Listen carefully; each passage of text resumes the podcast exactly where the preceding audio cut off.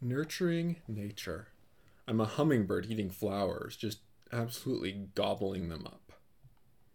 Welcome to another thrilling, adrenaline filled episode of The Duck Stack.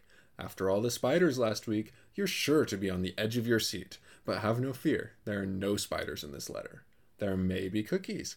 I don't know Substack's web policy there. However, if I decide to offer cookies myself, they will be only for paid subscribers. Please beware the lengthy section on sex, and forgive the shortness of the history section. The reason that it is so brief is that the past has simply run out of events. To compensate for this, we will be adding an additional history section with made up events. Enjoy. History. Took my kiddo to a baptism. I was trying to explain what was going on, but then had to take him outside during the confirmation because he kept loudly asking, Where's the Holy Ghost, Papa? Extra bonus history. Once upon a time, there was a moonlit dog named Fido. He loved to bark at the moon in effort to change it into the sun. Unfortunately, Fido lived on the quasi planet of Pluto and had poor eyesight and no access to glasses or contact lenses and therefore could not see the sunrise. One day, the glasses fairy came to Pluto. Upon looking upon Fido, she had compassion on the poor dog, and gave him a pair of glasses she had nabbed from some kid's nightstand, and didn't even charge Fido for them. Take these, and if any coppers show up, you never saw me, she said compassionately, and hastily poofed away back to fairyland.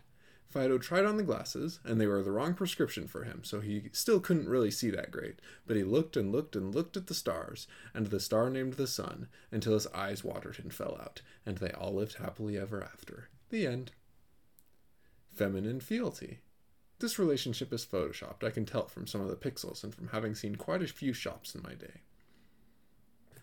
I'm going to give some sex and relationship advice for a moment, and give a part of the map that works for me for some of the more poorly documented territory regarding henpecked. I'm not going to write a full guide to all relationships here, but hopefully you can get some use out of this framework. Henpecking is when a wife berates her man too frequently, causing him to shut down. It's an entirely natural instinct in women, and I don't think it's bad.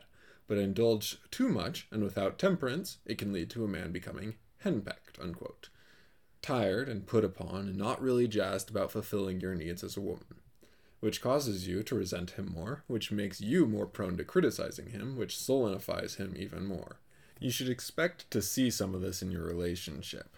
It isn't wrong to have some costs associated with your relationships with the opposite sex, but if you are aware of the dynamics beforehand, it can really help mitigate the friction.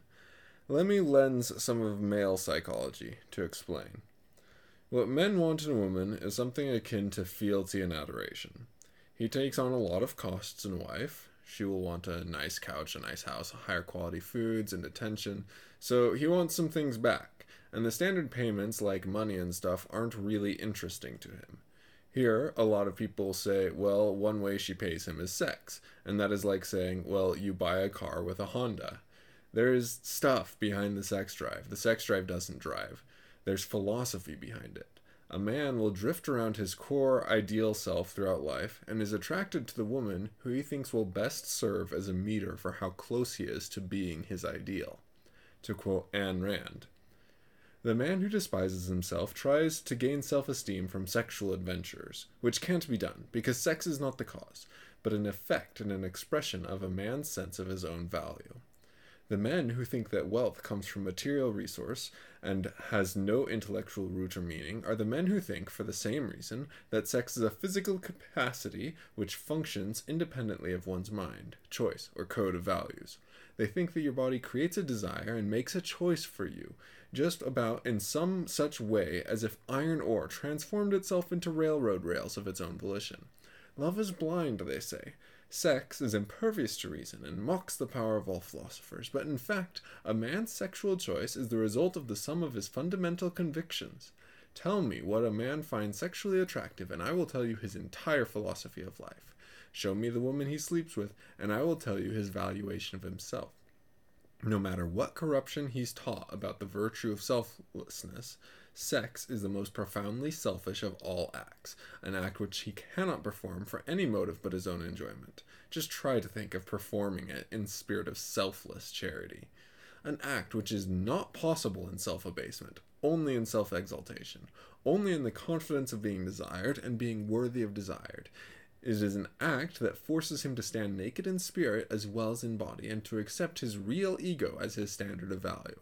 He will always be attracted to the woman who reflects his deepest vision of himself, the woman whose surrender permits him to experience, or to fake, a sense of self esteem. Love is our response to our highest values and can be nothing else. Ayn Rand. After marriage, men judge themselves primarily by their wives. If she's ornery, the man will become a useless peasant because that's what he feels he has to be. This is counterintuitive, which is why this sort of friction slips into relationships so easily. Because you would think her disapproval would make him want to do better, and maybe it does some, but the man's psychology is different. When you admire him, you remind him of his ideal self. When you detest him, he feels his meter is broken and he becomes lost. Without his wife's admiration, it will be difficult for any man to achieve his dreams.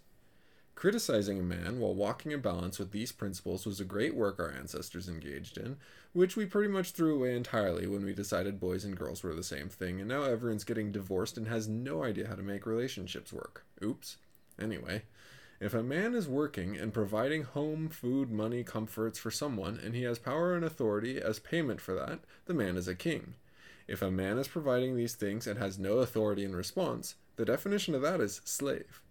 If a man feels like a slave, he will do the minimum work for as few lashings as possible and set no goals for his own ambitions. And then she will feel married to a deadbeat. I think this is why God says Eve's desire must be to her husband, for her own sake. Bennett's Demilich's Substack post this week is on a very adjacent subject, which I recommend reading here, where he goes into more depth on the aspect of being worthy of a wife's desire. Here's a snippet. Quote, Second, they're afraid of being tyrannized. Nobody actually wants to be humiliated or hurt or exploited. Women enjoy feeling owned, but we no longer have any cultural vocabulary for a hierarchical relationship that is not tyrannical. So the idea of being owned and the idea of being abused are deeply connected. There's a fear that if the, that desire is ever defined as anything other than kink, if it is ever permitted to escape the bedroom, then it would mean literal, actual, unsexy slavery. He goes on to talk about how there's no glory in being in submitting to a deadbeat trailer trash.